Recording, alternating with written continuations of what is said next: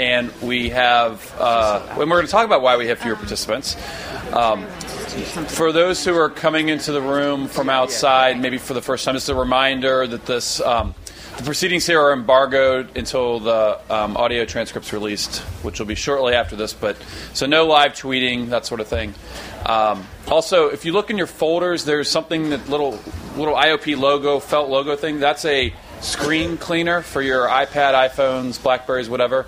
Uh, it it sticks on the back and it keeps your screen cleaned, and you then market the IOP, which is kind of cool for us. So today's uh, this panel is going to be moderated by Lois Romano, who's a former IOP fellow and senior reporter for Politico, and uh, Jonathan Karl, who is the uh, chief political con- correspondent for ABC News. And this conversation is going to be about the Democratic primary time period leading up through the convention. So, Lois and John, take it away. All right, excellent. Well, thank you. Well, it's uh, it's great to be here and uh, great to have the, the, the full force of the Obama campaign uh, across from us. You're going to need that. Um, so thank you very much. Uh, I, I want to uh, start right by coming back to uh, because you guys look so happy. Um, uh, uh, can, can I uh, rewind a little bit and go back to November of, of 2010? we want to really dredge up those memories.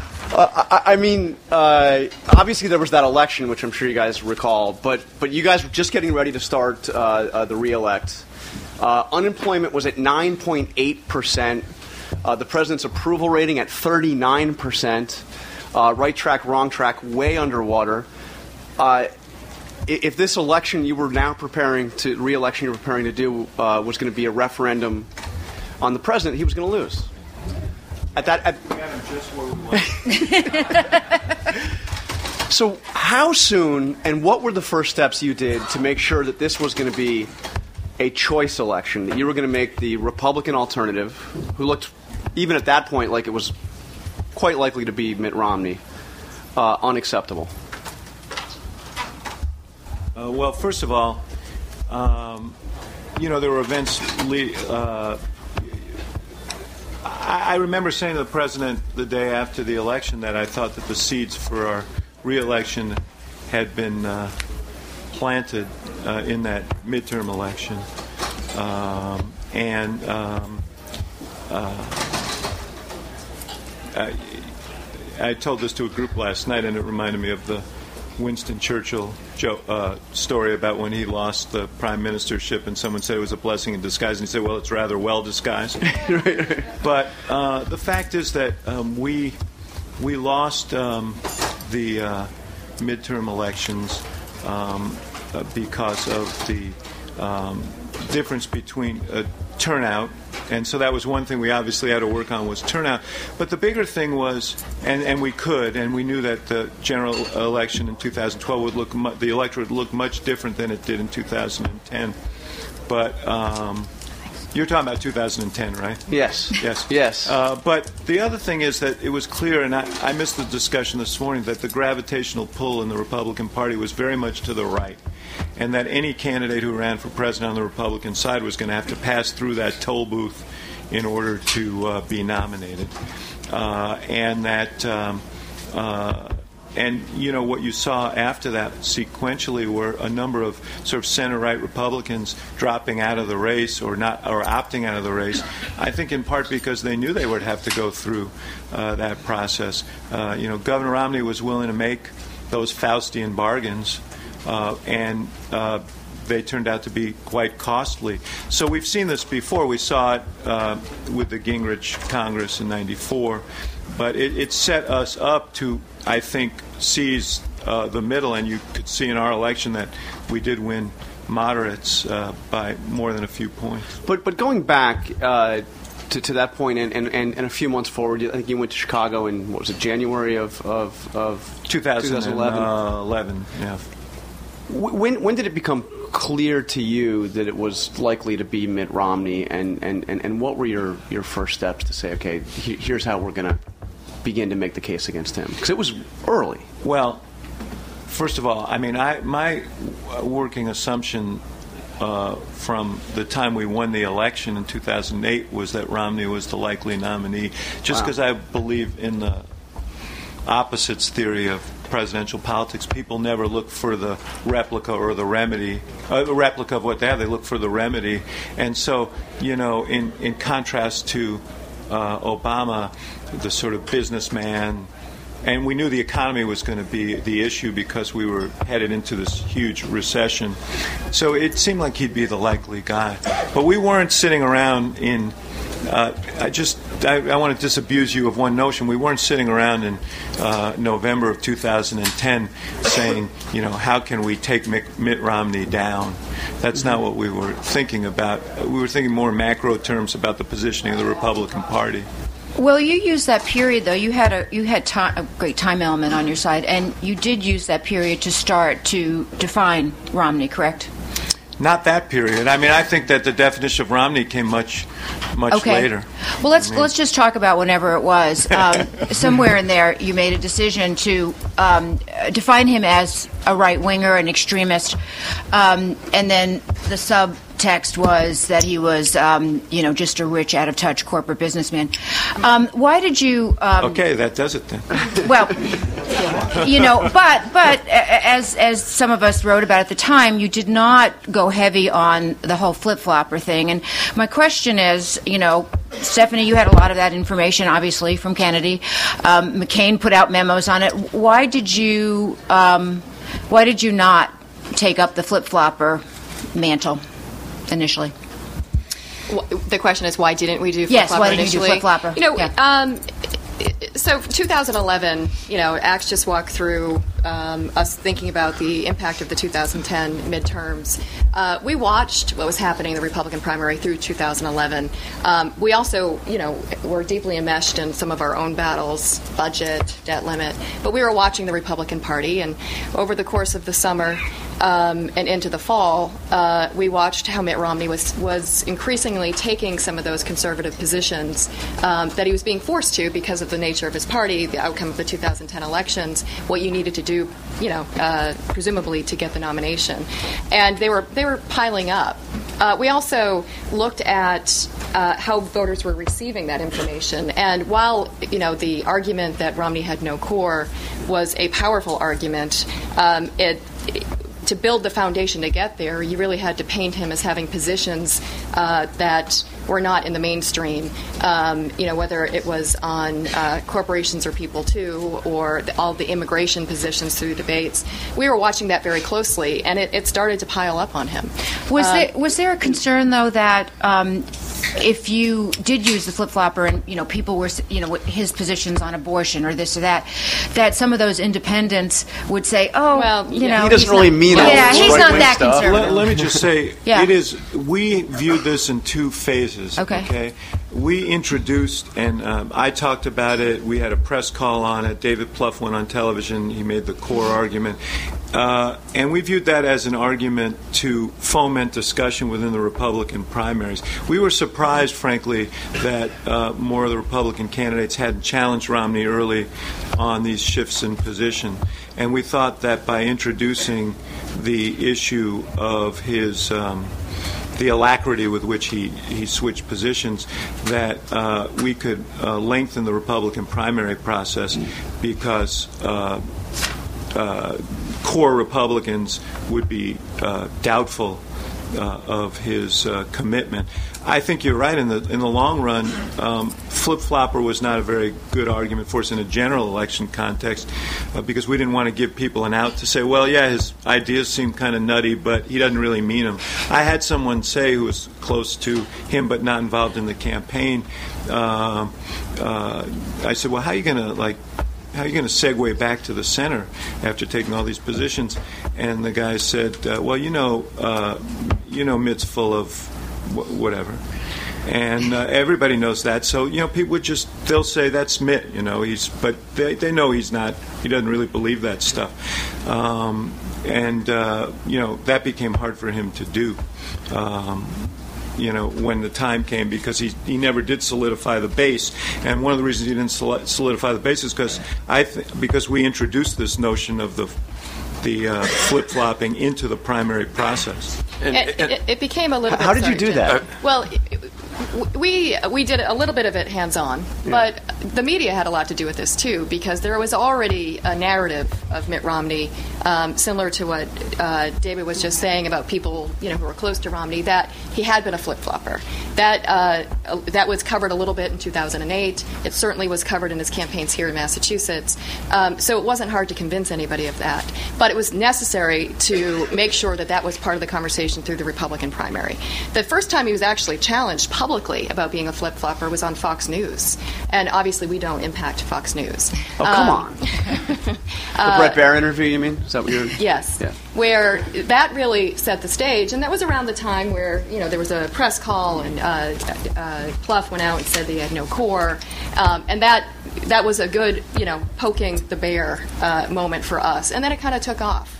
Um, you know, at, at the same time, because he was, uh, you know, I'm, I'm a little bit repeating what Axe was saying, uh, because he was being challenged as a flip flopper, he had to move further to the right to convince people, you know, I'm a severe conservative, um, you know, I'm an ideal Tea Party candidate. Those are things that he had to do to convince people that he would be okay. He would carry their party line and, and their agenda. That- so that it was was a two part. That was the point that I was going to make, and I, I, you know, we did put a little bit behind it. We did video that was moved out Right. to everyone. We did an ad that sort of pushed people to the Mitt v Mitt, uh, but it was all in the context of of what would be a primary conversation for him, not something that we were looking at as a long term strategy for the general election. You guys were playing in the Republican primary.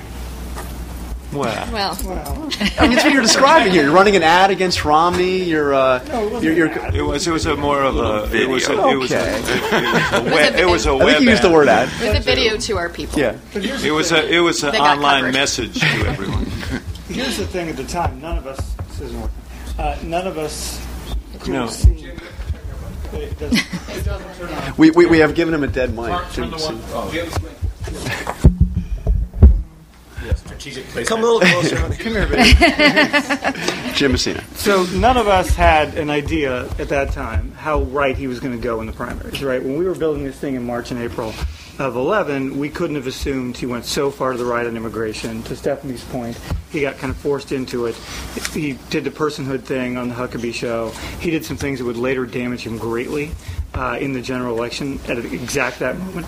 So we never thought the, the no core argument was a general election argument, but it certainly caused the primary to go longer and did him some damage. But it was always, you know, at the time we couldn't have seen how far he was going to move to the right.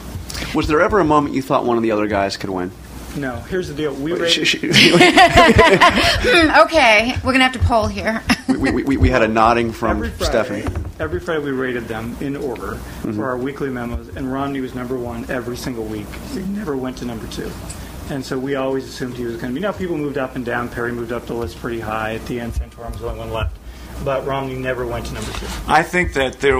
My supposition was that, um, in theory, and I think many of you shared it. In theory, Perry was a potential threat to Romney for all the reasons that we've discussed. If there was an authentic conservative uh, who could, who was well funded um, and uh, plausible, that was the greatest threat to Romney in the primary process. And on paper, that was uh, Governor Perry. Um, you know, until I guess until he spoke.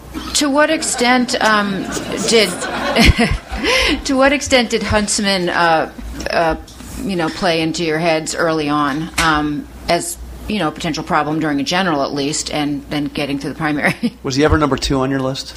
No, Huntsman, I- no? No. Not after November of 2010. Right. I mean, what you just talked about. There's there's no way coming out of that that he was going to win a Republican president. We never thought he was going to be the general election. Okay. It was a it, a it different was an he would be. his candidacy was hard to understand in the context of the Republican the, the Republican Party, you know, and I think the and you um, maybe you had some of his folks here, but the theory I think was that he was what they needed to win a general election, but you had to get from here to there, and there was no way. And frankly, you know, we didn't appoint uh, Huntsman uh, ambassador to China with the notion of disqualifying him in 2012.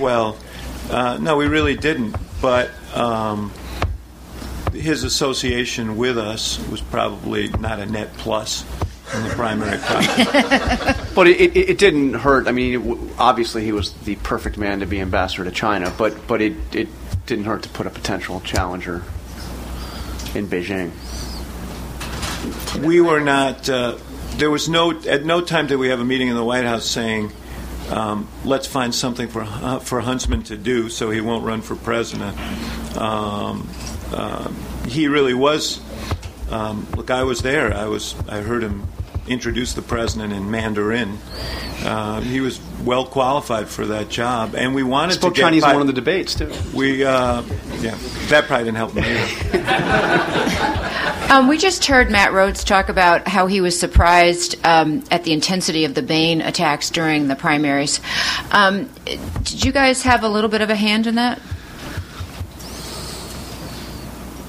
I mean, we had we, we raised the issue. I mean, we were surprised, frankly, at some of the intensity of the attacks. Um, I mean, ironically, um, you know, uh, it was uh, Sheldon Adelson who funded some of the most intense attacks uh, on him on uh, uh, on Bain. So, um, I mean, we were we were surprised at the vehemence with which.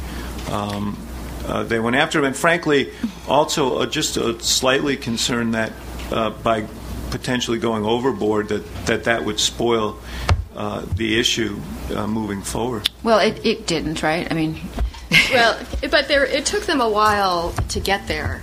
Um, that was January, It was right? late. Yeah, it was Yeah. South Carolina Late December, yeah. January. that's true. Yeah, January. Um, and we, we thought it would happen much earlier on the Republican side. Um, and we're a little surprised that it took that long. We didn't think it would happen with the ferocity that it did. Um, And we're worried that maybe there was a little bit of overshooting the runway on it and would take the issue off the table for a general election. Um, we did, you know, we, we had obviously nothing to do with what Republicans did on the issue, but we did start to introduce the subject through the Republican primaries, um, having some of the you know, the now infamous Bain guys travel around, um, uh, Randy Johnson and others into the primary states and, you know, through the DNC do some press events, um, just to remind people that the issue was there. Uh, but then, you know, a, a few of the his primary opponents picked it up and ran with it much further than we thought. But the fact is, it was an unnatural. I mean, it, it under. I think it underscored some of the difficulties within the Republican uh, base because you had a divided party and you had the sort of corporate Republicans, and then you had these more populist Republicans. Uh, and for the corporate Republicans, it was unthinkable that you know raising the mistreatment of workers, outsourcing, and so on uh, would be an issue in the Republican primaries. For the more populist Republicans, you know they hit a receptive uh, audience. So you know the reason we were surprised was because there was this tug and pull uh, within the party, and these guys played a heavy card there. You also had the tug and pull when, when we moved forward uh, after he clinched the nomination, and obviously there was Cory Booker and, and, and others who were critical of the way you guys used Bain. Jim, how, how much were you hearing uh, on that? Uh, I mean, were, were, were you getting, you know, supporters of the president uh, in the business world saying, "Come on, lay off this"? Do you have any other questions? You'd like to ask? uh, like, yeah, I mean, I think it was an uh, ongoing conversation for a short amount of time. But to Stephanie's point, once they, once the Republicans finally went after it and did it on their own, you know, it sort of was easy for me to say to some folks on our side uh, that this is fair game and everyone's doing it. And here's the truth: it was a very small amount of people. Uh, the majority of uh, our supporters understood exactly what this was about and, and what we were doing. So, uh, you know. It's it's a presidential campaign. Everyone's going to have an opinion. Can let you me t- uh, let me let, before you go forward. I know there's a fascination with tactics, but tactics really don't mean anything unless they're informed by some by a strategy. And Simas, you ought to talk a little bit about sort of the context of this. Our whole campaign was predicated on an argument, and that argument was that we needed to build an economy that worked for the middle class. That the middle class had been pummeled over a long period of time, and within the context of that, the Bain argument was really quite relevant and important. Uh, it wasn't just a tactic, it was a reflection of an attitude.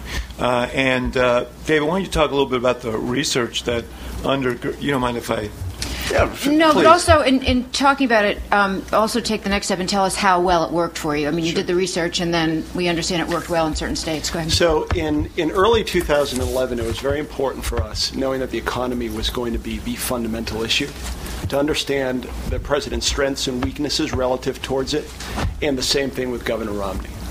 Um, here is the tone and tenor of what we heard in a lot of the focus groups. Uh, I like the president. Uh, these are undecided, independent voters for the most part. Um, I think he's trying really hard. I think that he shares my values. But I'm concerned that things either haven't turned around fast enough or they haven't turned around. When they would talk about Governor Romney, uh, they would talk about his technical expertise. Here's a guy that seems to me that he's been successful at different things that he's done. And to David's point about the strength of Romney in this environment, that technical knowledge that he had about the economy was very, very important.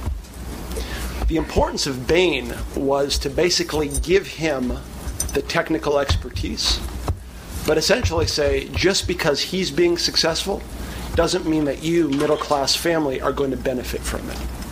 And so that was the important thing on a very meta meta level is essentially look, the guy's been successful uh, at everything he's ever done, but you know when he wins, it doesn't necessarily mean uh, that you're going to. And one additional point that I think is important that our quantitative, uh, especially Joel Benenson's work, uh, did on this. There was a fascinating question we began running in 2011 that talked about what's the best way to grow the economy a strong and vib- vibrant private sector or a strong middle class. And I mean, frankly, I was surprised that by a margin of about you know 55 to 38, 39 across the board, there's this idea that a vibrant and strong middle class was really the key. And in the focus groups, group after group after group after group, we would hear these undecided independent voters saying things like, "Look, I need a guy, a president, who from the beginning to the end, his entire focus." Is going to be on things that grow the middle class because that's the way you grow the economy. So, so I I know it wasn't your ad, but the Priorities USA cancer ad. What kind of an impact did that have? I I mean, we didn't uh, we didn't look at you know a specific uh, ad test. uh, But that dominated the story Well, for, wait a for second. several Let's days. just Well, you- put this in you looked at context, though, looked because Ohio, you're yeah. talking about an ad that ran twice. Well, yeah, but it, it got know, it got more free media. Understood, but it, but but for the average voter, Yeah. uh, this this was an obsession with you guys. But for the average voter, this just wasn't really on the radar screen.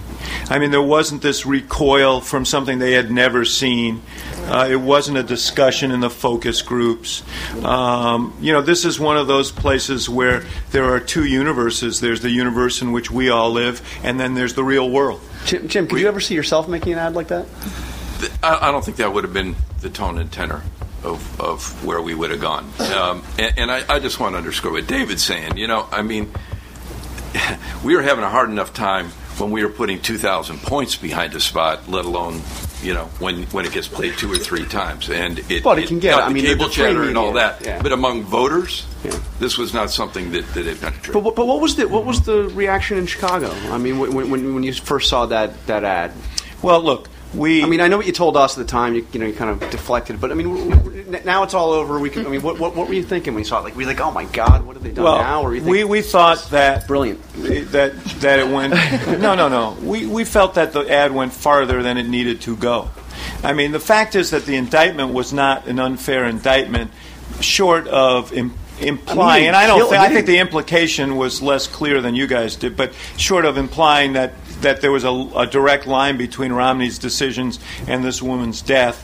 Um, uh, you, You think that was that's an okay argument that there was a direct? I think it's a no. I, I said it is not, not. a direct okay. argument, and we said at the time that it, it wasn't. And I, you know, we could not communicate with the priorities people. I presume that the things we said had something to do with their decision not to run the ad anywhere.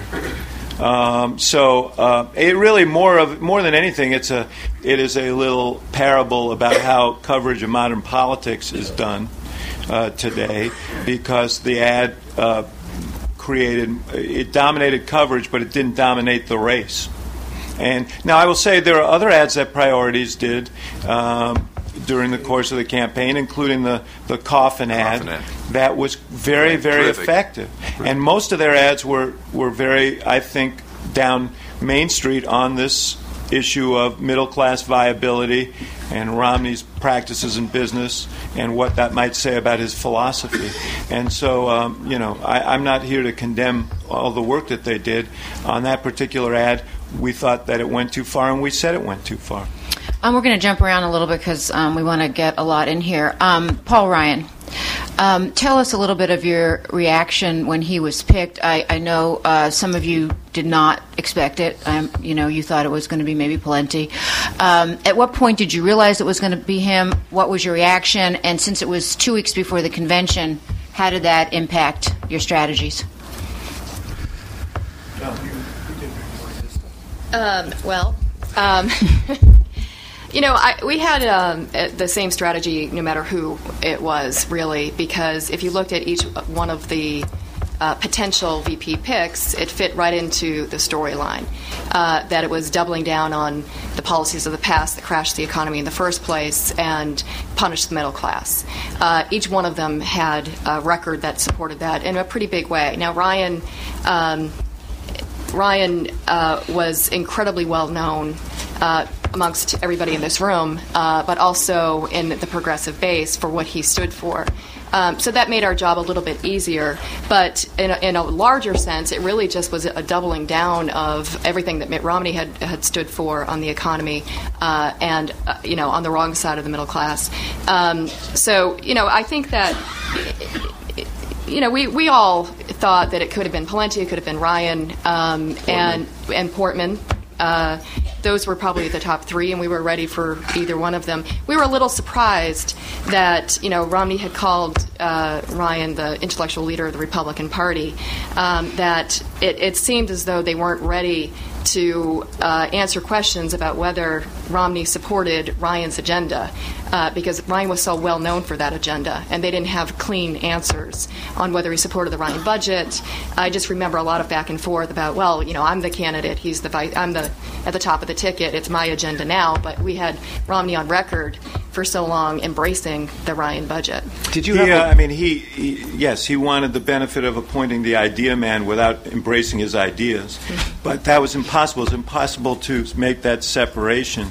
I mean, in picking Ryan, and I think Teddy, you ought to speak to in a second here the uh, impact on our own base and on social media when Ryan was chosen, but. Um, uh, we did expect uh, a Portman, a Pawlenty, um, because we thought that Rubio would- was Rubio ever anywhere on no, your? not not not in our thinking. Would one of them have done better in your view um, against you That, guys? that remains to be seen. You can make the argument we won Ohio now. I think it's three points. It's widened out Mm-hmm. to three points, but perhaps he would have made uh, a difference there. But you know, they did this sort of rapid fire. I know this is this afternoon's topic: repositioning over the course of six weeks uh, that could have begun. But here's what I my observation of the Romney campaign.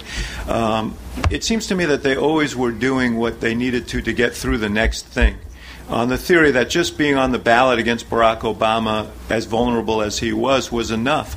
And so, if you had to run to the right of uh, of uh, Perry on immigration, you run to the right of Perry on immigration. If you have to run to the right of Santorum on social issues, you run to the right of Santorum. And now they're approaching a convention that was largely a hostile convention for him. He still hadn't won over the hearts and minds of the Republican uh, consti- uh, base. And so Ryan was a popular choice with that base. It bought him more enthusiasm among the base uh, and in that convention. But what it also did was made Medicare uh, front and center issue in a way that didn't redound to their benefit. So we were debating Medicare instead of the economy. It tied them to the Republican Congress, and Congress was polling at what, 10 or 12 uh, percent? You know, they were in danger of falling within the margin of error. Uh, so that nobody in America might like Congress. And he was now, now and he's the idea man behind this. I think that one of the best lines in the campaign was uh, former Congressman Tom Perriello, who said only Mitt Romney could. Uh, Point to Paul, uh, this Republican Congress and say, "I want the brains behind that operation." And, and, Uh, and, so, but, yet- but, but, but, to- but I think it had a galvanizing effect uh, on uh, on our on our own base. And Teddy, why don't you talk about what happened around that time on social media? Yeah. Uh, I'll borrow yours. You go, bro. Um, I.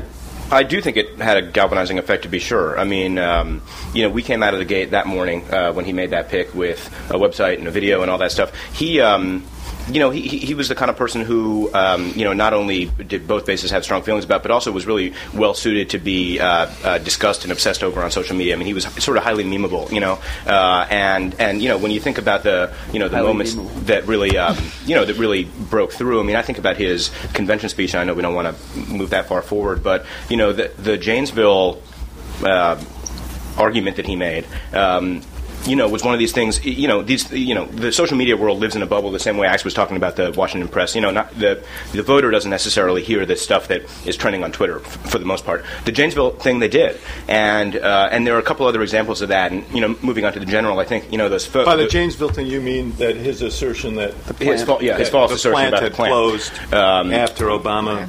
Exactly, and, and even stuff, you know, even sort of um, atmospheric stuff about him, like those photos that were taken for time. I mean, he was just sort of a perfect, uh, you know, I think, uh, kind of object for uh, for this election and for the kind of impact that social media had on this election. And he was very galvanizing for us, and he, you know, he frankly raised us a lot of money and, you know, recruited a lot of volunteers for us and all that stuff. Well, Teddy, wasn't wasn't that night one of the five biggest nights we had online? The night that Ryan. Uh, the night they picked Ryan was up there, and then certainly the night that he, uh, the, the day of his convention speech was was one of the biggest. I mean, in, in terms of money, it was On one of fundraising? yeah, yeah. In terms of money, that was probably fourth or fifth, something like that. Wow.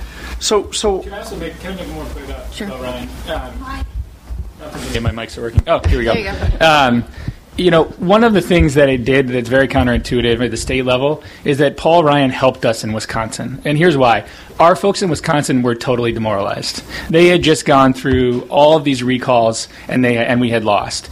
And it was uh, the hardest state for me as a field director to mobilize our volunteers. one more fight. Yeah, but people were, you know, they had put everything into it, and and and and we had, you know, lost. And um, Paul Ryan regalvanized all of our troops in Wisconsin in a way that no other pick would have.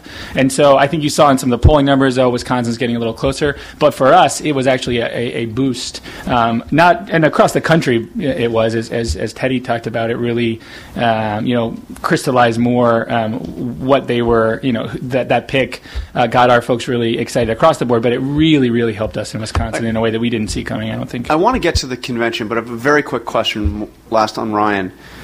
You guys still lost among seniors in the key states. I mean, the Medicare attacks are not. I mean, he Ryan may not have helped Romney, but he didn't hurt them for the reason that many of you and us thought he would. Uh, well, first of all, I you know the, the Democratic Party since I think 1972 has not had a very successful record winning the senior vote. First of all, the more important piece around Ryan and Medicare is what we were hearing from voters, uh, these undecided independent voters, is that when they heard Medicare cuts, they put it right into that middle class security bucket, regardless of age. So these aren't 65 plus voters, although there are many of those. But you had, I mean, I, I would love to hear. Well, look, if you're if you're uh, over 55, you don't have to worry about it.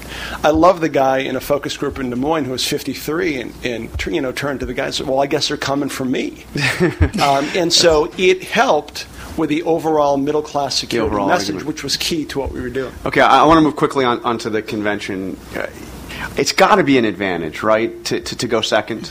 I mean, you, you get a chance to watch their convention, see what they did, and, and I'm I'm just wondering, Jim, because you, you were obviously busy in Charlotte getting ready, but how closely were you watching what was going on in Tampa, and what moves did you make based on what was happening up there to adjust your, uh, you know, what Yeah. you were doing down in, in Charlotte?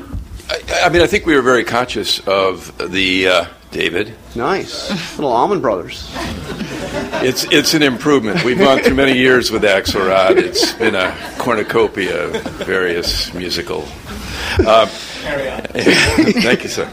Uh, look, you know, we were pretty clear about what we wanted to do in the convention for for some time, uh, and there was, you know, a series of objectives that we had that were spelled out. Unfortunately, spelled out um, in Politico and some other places because uh, the memo was leaked. Um, and, and, but that that was pretty consistent with what we tried to have happen, and that was prior to the Republican convention. Now, um, you know, as we were watching the convention, clearly there were moments that uh, that sort of jumped out at you. Uh, Such as? well, Look, uh, yeah. Wait, when was that?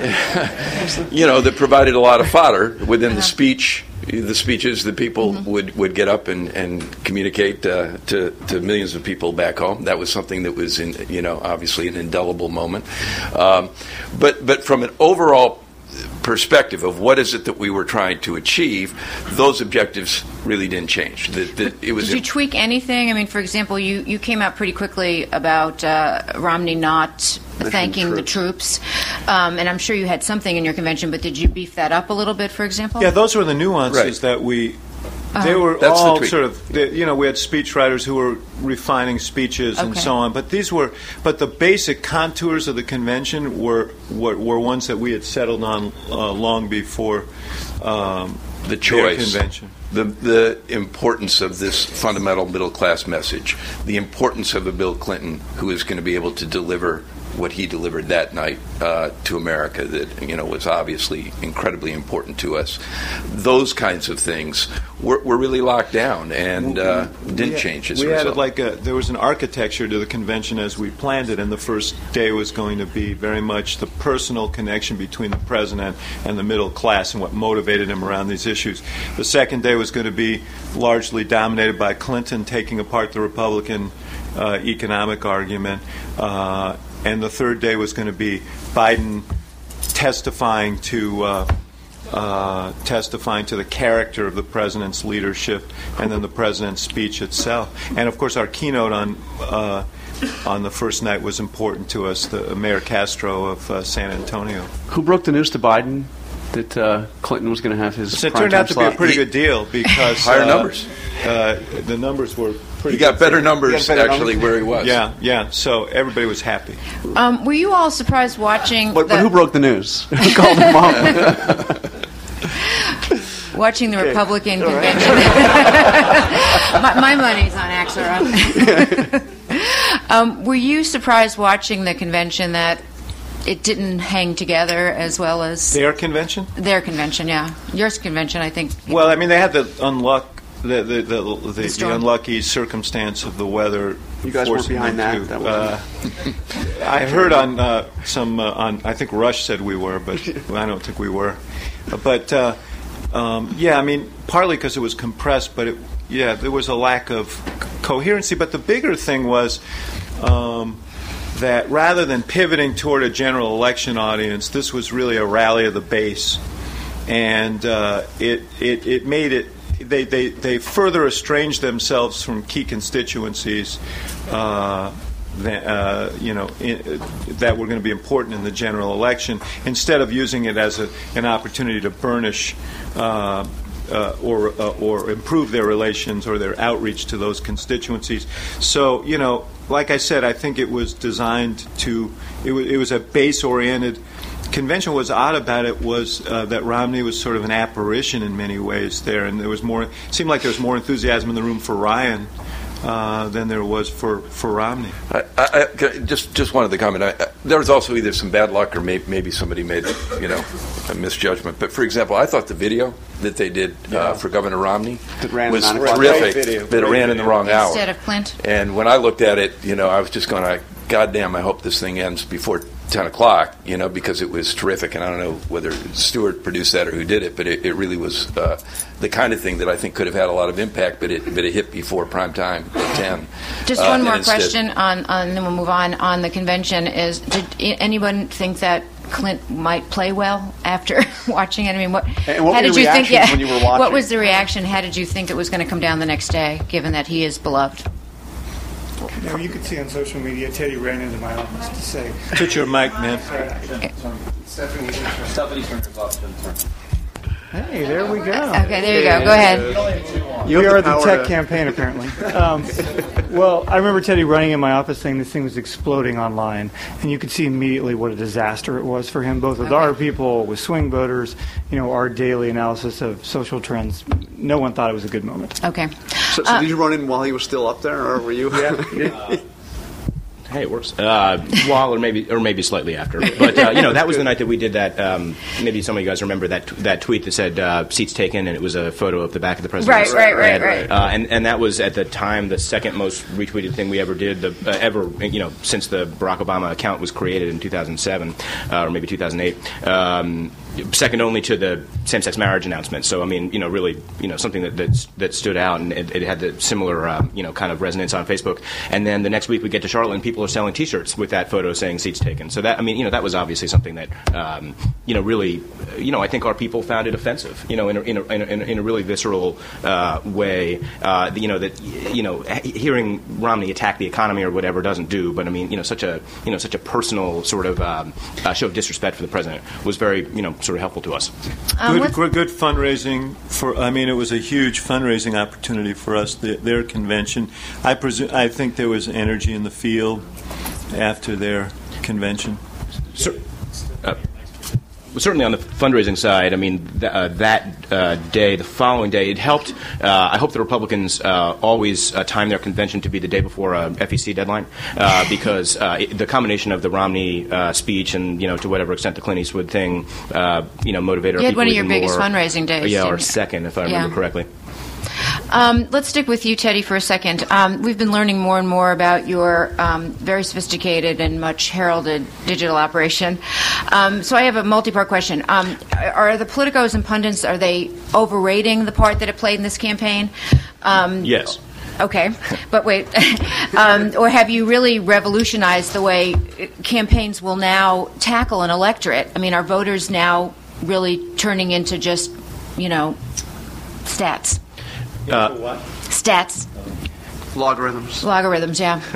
Uh, we didn't talk much about logarithms. Uh, you know, I, I think um, I think a, a, a couple things. Um, first of all, I think it's important to keep in mind that the fundamental goals of the campaign haven't changed in four years and you know in, in, in 40 years. Uh, we were trying to do a a very limited number of things. We were trying to recruit volunteers, register voters, raise money, persuade people, and turn them out. And that was it. And so, you know, I think technology and social media uh, can help you do that a little faster and, and a little more efficiently. Tell us how it changed from 2008 in your answer, too. Sure. I mean, you know, uh, well, in, in, with regard to that question specifically, you know, the 2008 campaign uh, was obviously very ce- celebrated for its effectiveness in the use of digital media, uh, and I worked on that. Almost all of us did. Um, you know, and it, it was really groundbreaking and really a marvel. The fact is uh, that Facebook was about a tenth the size it is now.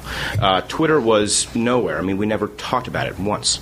Uh, even the smartphone. I mean, it, now it's sort of hard to imagine or remember uh, a time when you weren't checking your phone every five minutes. The iPhone had been invented during that campaign in the summer of 2007, and so. Um, uh, you know, so these things really came a long way, and I think there are a lot of things that we did for the first time in this cycle that people sort of wrongly uh, attribute to the 08 campaign and think that we did then too, and, and, and you know, and, and we honestly didn't. Now that being said, Like what? um, you know, I think I think certainly, uh, I think all those things. You know, Facebook and Twitter were were effectively new to us this cycle, um, and so and, and so you know that that changes your your mindset certainly from you know from my perspective and from my team's perspective. How Uh, you used Facebook, is that what you're saying? even th- I mean, even thinking about it, even even it's being a significant uh, part of the strategy.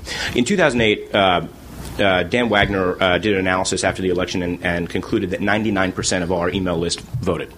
And so we entered into this election with an understanding that uh, anybody we were talking to directly, uh, the, the vast preponderance of those people were going to vote for us. And so the question is not how can we serve them with content that's going to really make them turn out and vote. The question was how can we serve them with content and experience and all that, and tools and resources uh, and information that's going to make them go out and get their friends. Because while 99% of our people, at least on email and you know Facebook and Twitter, presumably a lower share but still a very high share, are going to vote for us. Uh, of Barack Obama's now 33 million uh, Facebook fans in the United States, or Facebook fans uh, globally, uh, they are friends with about 98% of the U.S.-based Facebook population. That's more than the number of people who vote. And so, you know, we knew all along that uh, if we were uh, treating our people with an experience and with content, and again with information and resources and tools, uh, not that would get them excited, but that would keep them engaged and go out and get their friends excited, we knew that we could reach literally almost everyone in the United States, and that was a totally new uh, dynamic that just didn't, you know, didn't exist in 2008.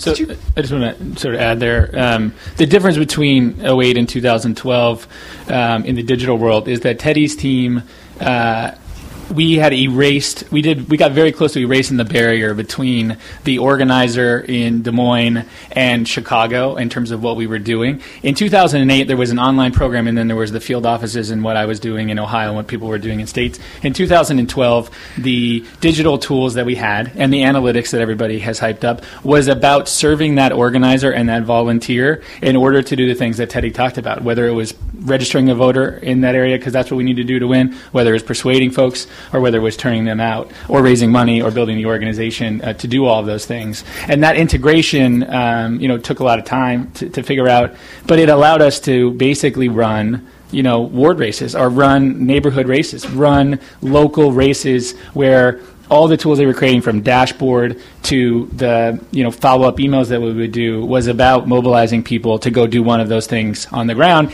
and then to also do that knowing that not everybody we were going to reach had a phone number or an address, you know, or, or some other way for us to get them, but we were reaching a lot of people through their social networks on the ground and online, and the merger of those two was the biggest difference in my mind between 2008 and 2012. And, and that, uh, very quickly, that last thing about you know people we couldn't reach via phone is incredibly important. Uh, you know, uh, of our targets, 18 to 29 years old, uh, 50 per, or GOTV targets, excuse me, not our persuasion targets. 50% of them we couldn't reach by phone. So they either don't have a landline or, or, we didn't have their cell number or whatever it was.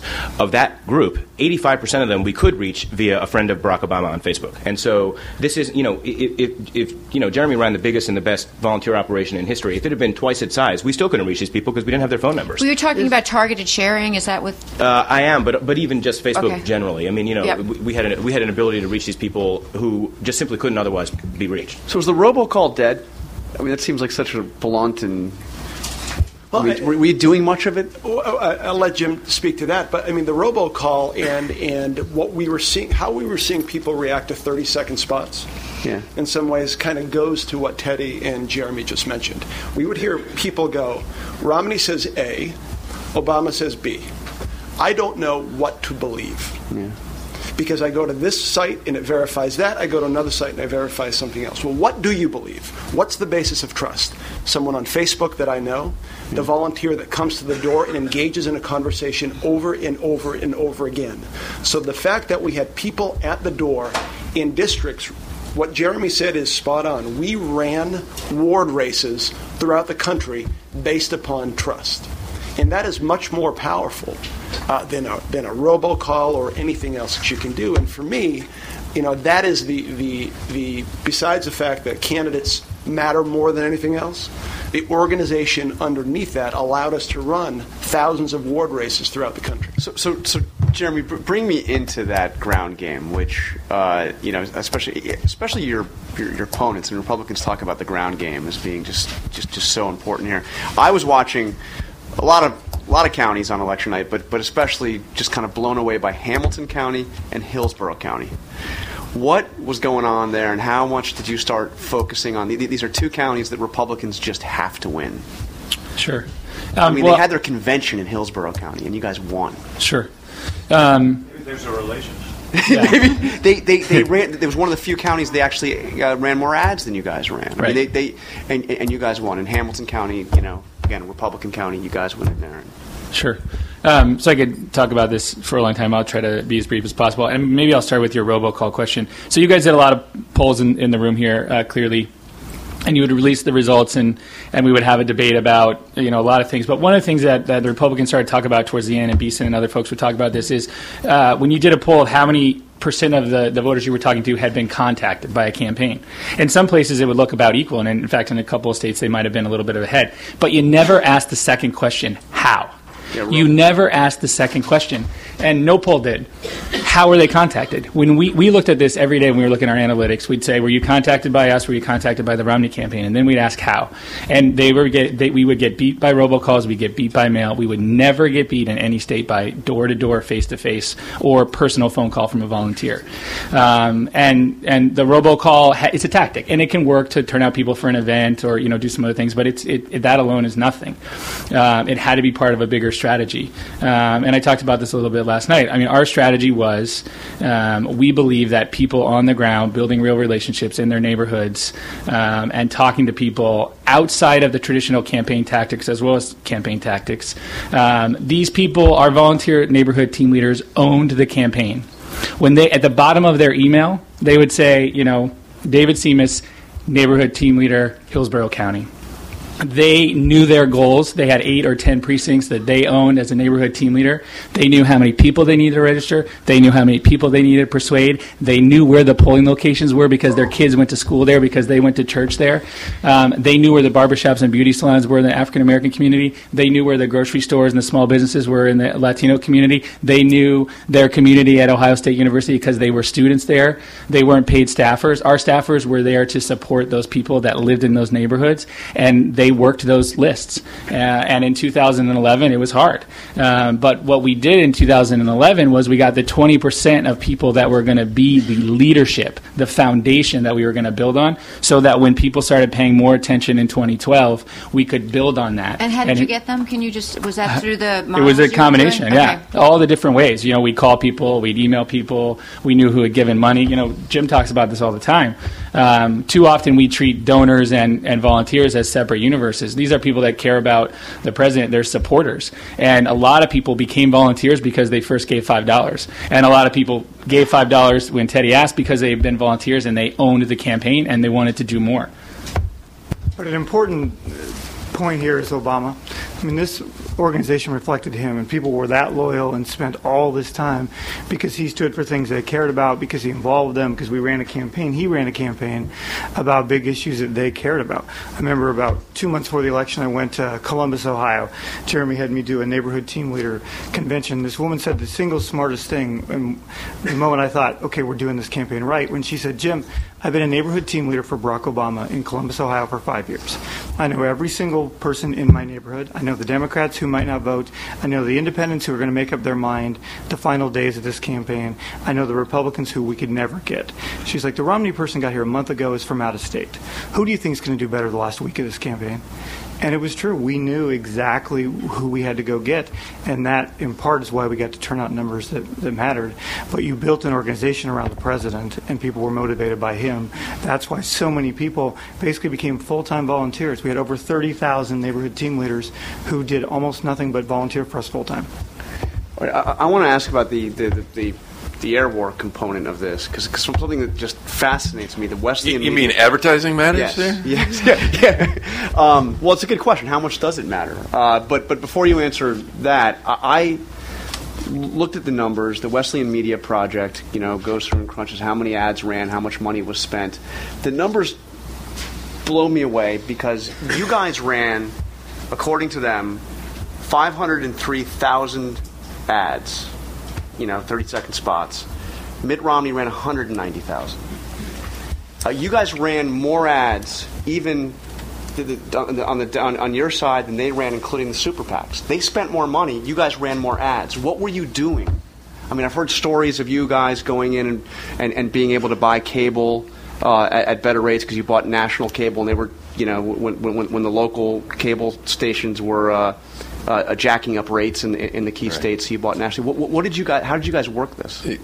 Let me do this pretty briefly, because probably for a lot of people they aren't, they aren't going to be that interested in it. There's a couple of things that are the forces here at work. Um, first, y- you sort of have to look at this as Obama and allies and Romney and allies. And when you do that, I think it comes out to about $550 million that was spent by Obama and allies and about $685 million for Romney and allies. Now, here's the difference. Well, you guys ran a lot more ads. Yeah, listen, here we go. Uh, So how? I mean, he, he's the business guy. He's the guy that figures out how to, you know. uh, of the money that was spent, we spent 450 million of the 550 million total out of Obama, OFA. Out of that 685 million dollars, it was about 225 million that was spent by Romney. 225 to 450. So we spent about twice as much out of OFA as the Romney people did out of the Romney for President campaign. And the difference there then is we're getting lowest unit rate time. That's one of the big factors. In other words, every candidate, every federal candidate is allowed to purchase time at the lowest unit rate of their best uh, advertiser. And so we get a rate that was often, as you got into the end of the campaign, half even sometimes a third of what the super PACs were paying for that advertising. So there was a real difference there. Second, uh, there were two other important parts of this, and, and one of them is this what we call the optimizer, which was the analytics operation that was awesome through this campaign, where we were able to, and, and I really don't think you probably want to go through this whole thing now. It's called the optimizer. Yeah, but this was a process through which we used the analytics operation inside the OFA headquarters and just unbelievable. Dan Wagner, his team is just, we should be doing shout outs all day long for Teddy and all the different people who were really looking at this stuff.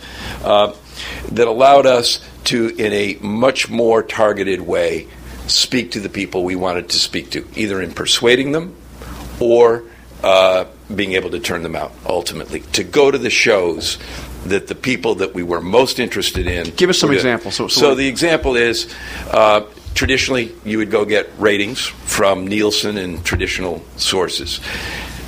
If you have direct TV, if you have satellite TV, if, if you have uh, a, a set top box, we could look through uh, an organization called Rentrak at the second by second changes that you were making on your television set when you went onto an ad, when you went off, what show you were watching, when you changed. That information could then be combined with the voter file. They make clear we weren't looking at individuals because this was done by a third party, so there's a wall. We don't know exactly what Lois Romano was watching. What we know is that if Lois Romano is, uh, you know, what demographically she is, whether that person is a persuadable voter, done on the outside, put together with the voter file and all the other information that you have, we can now take people like Lois and say, wow, here's where they're skewing in terms of the programming that they're looking at.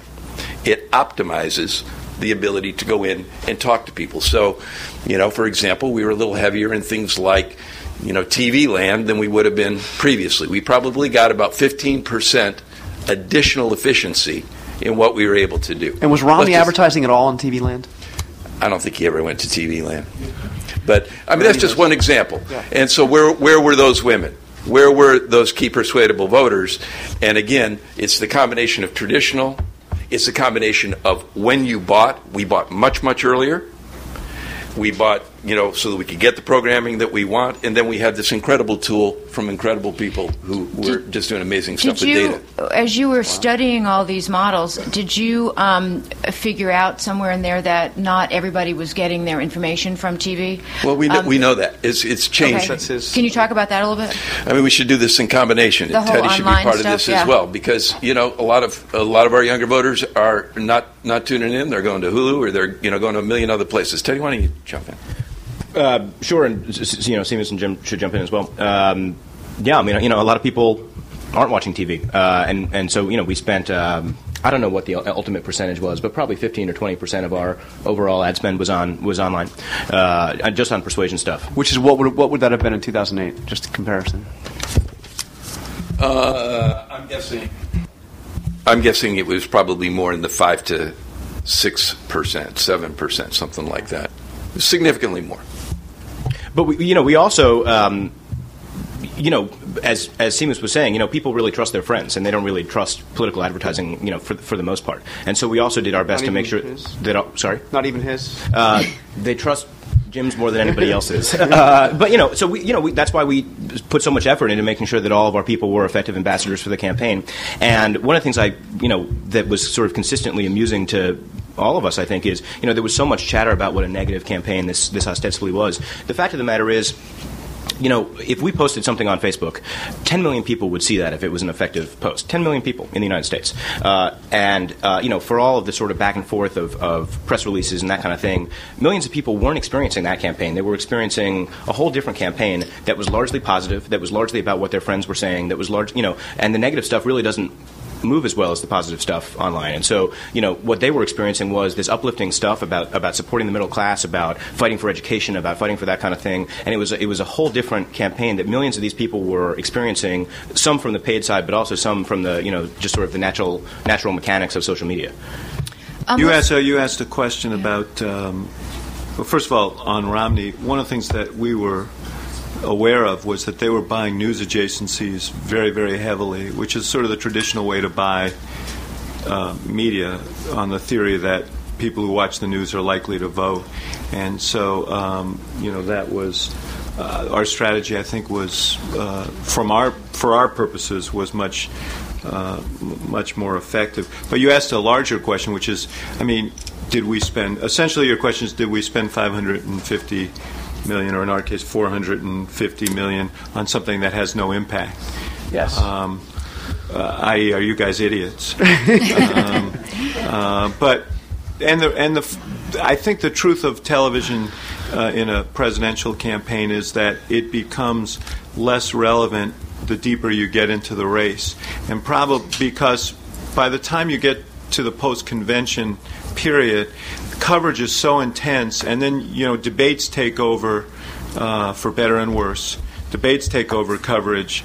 Uh, uh, during the period in which those debates are going on. For, so, for a full month, debates were the center of the discussion, and it, it renders ads much less uh, impactful. Uh, and so, one of the key decisions that we made, uh, and, and, Jim was in the middle of this, was uh, to front load. Uh, our spending uh, on television from May through August, on the theory that that's when it would have the greatest impact. I don't think there is in the modern age an example of a television ad after Labor Day that was uh, de- decisive in a presidential race. When you think of all the ads that we typically think of as having been impactful, most of them. Uh, virtually all of them that I can think of ran uh, before the conventions.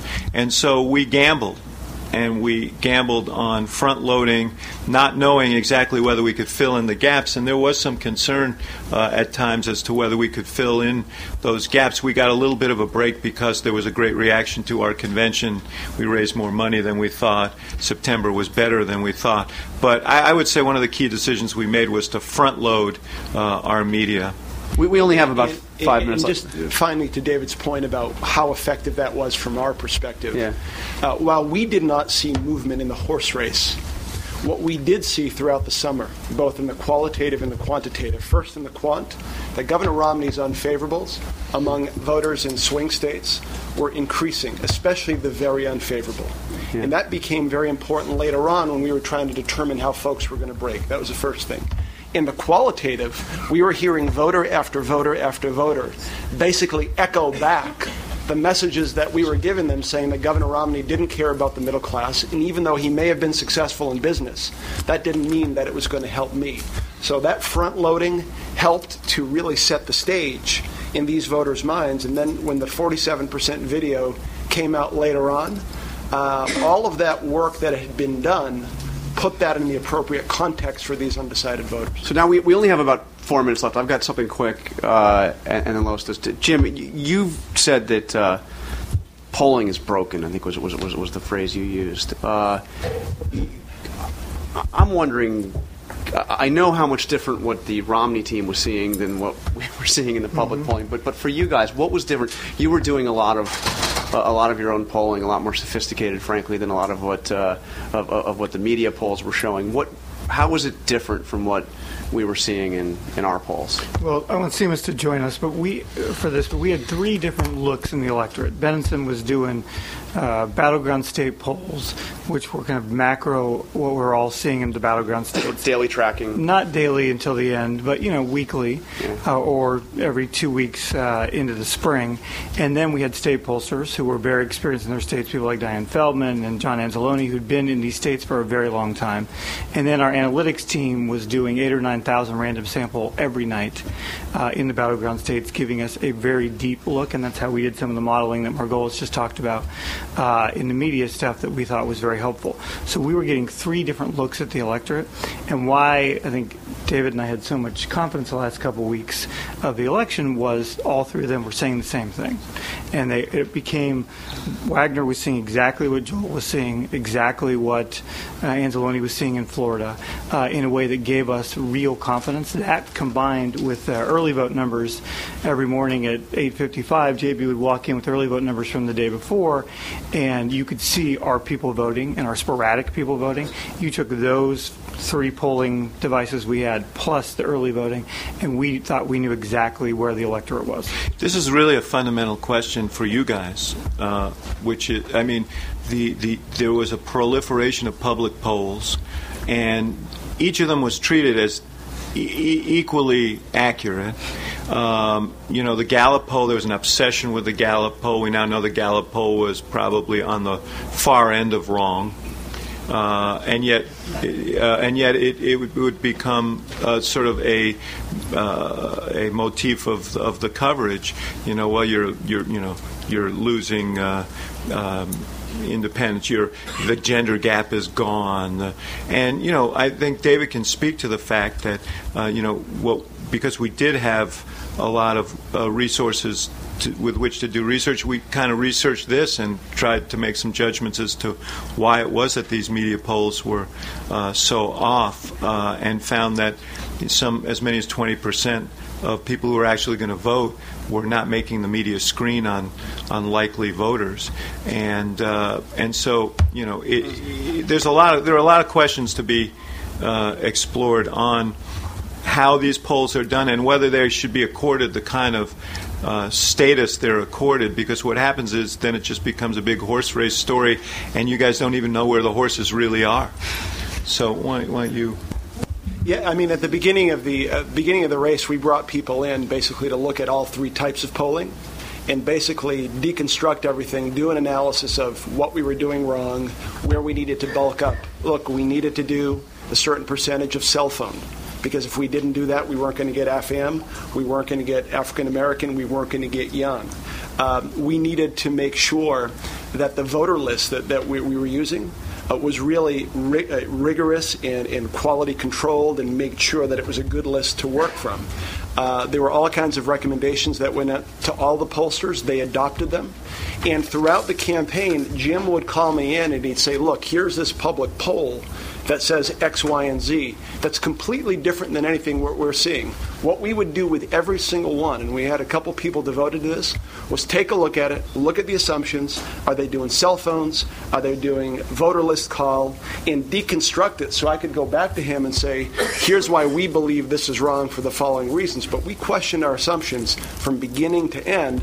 But the good news for us is by, you know, with about a month out, uh, we had uh, our uh, Benenson poll at 50 to 46. Um, we had our state aggregate pollsters. When you take Feldman, Anzalone, Harstad, you roll them all up together.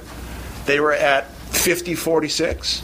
You take the analytics nightly poll. Think about this 9,000 interviews per night. And it's spread out across the nine states, or across the uh, it was eight states. I think it was ten states, and their aggregate numbers were the same. What was the tenth? Um, and so, well, are you counting North Carolina? North Carolina. Yeah, that's right. You guys should, because you counted Ohio on their side, which where we were. No, no, no. Uh, oh, you're counting North Carolina. Ninth, so what's the tenth? So we had uh, Nevada, Colorado, yeah, Iowa, Wisconsin. Wisconsin. Wisconsin. Yeah. Wisconsin. Sorry, but, just but a little jab. Re- I want to reiterate something Ax said because it's a very important point. We took the ABC uh, Washington Post poll that it kept bouncing around. One week they had us down 15 with independents. So we looked at their screen, and 20% of our A poll that, by the way, was dead accurate in its last day. Right. You're going to go. were. You're going to go far in this organization. exactly right. Lots of polls were, were, were accurate their last day. And so we took their screen, and 20% of people who had already voted would have been kicked out of their screen. 20%, especially young people. And so that's why, back to your original point, I do think uh, you know, public polling needs to be looked at very carefully about what their screens are, what their demographics are, how much cell phone usage there is, because you're just missing huge chunks of the electorate. And I, I would tell you that from April and probably earlier through November, uh, we were never in our own polling behind in the race. Never. Uh, we and the race traded almost uh, consistently within a band, whether it was the larger uh, survey or when we went skinny down to the battleground states, in a band of two to four points, a lead of two to four. Maybe we got down to one at one point after our convention and the 47% uh, uh, uh, debacle. We, we went to six or seven percent. Uh, but then after the first debate, it came back to to uh, to the three or four. So this race was there was this illusion of volatility that was created by the public polls, and perhaps by some um, artful spinning on the other side. Uh, but we knew the reality was that this race was fundamentally stable uh, throughout, and so. Uh, you know, there was this, t- again, we're talking about the two universes uh, the real world and the world in which all of us live. Um, just a, a, final question because we're uh, we're going to wrap it up here. Um, in in this period between well during the primaries and up through the convention, um, is there anything you would have done differently? Uh, is there any miscalculations you made? It's hard to argue with success, I know, but um, in advising someone who comes uh, behind you in 2016, what would you what would you say? I think one mistake we made, and I think we made it for the right reason, but we waited too long to jump into the super PAC world. Um, you know, when we did it, it was it looked like a complete flip flop. It was hard. You know, uh, Priorities was out there a long time trying to raise money without us, uh, and that was hard for them. Uh, and I think you know uh, that. Ty- Hi, Bill. Um, For first time we've talked to him in two years, so he seems well. That's Bill Burton. Is he a Democrat? I don't know. Where were the? Uh... And, and, I think we underestimated how much the other side was going to raise. And we were building this thing in February and March of 11. I don't think we thought, you know, half a billion dollars of super PAC ads. Anything else? All right. Well, thank you guys. Thank you. Really appreciate it. So, um, lunch is available for everybody right out here, and it's sort of going to be a free for all wherever you want to sit.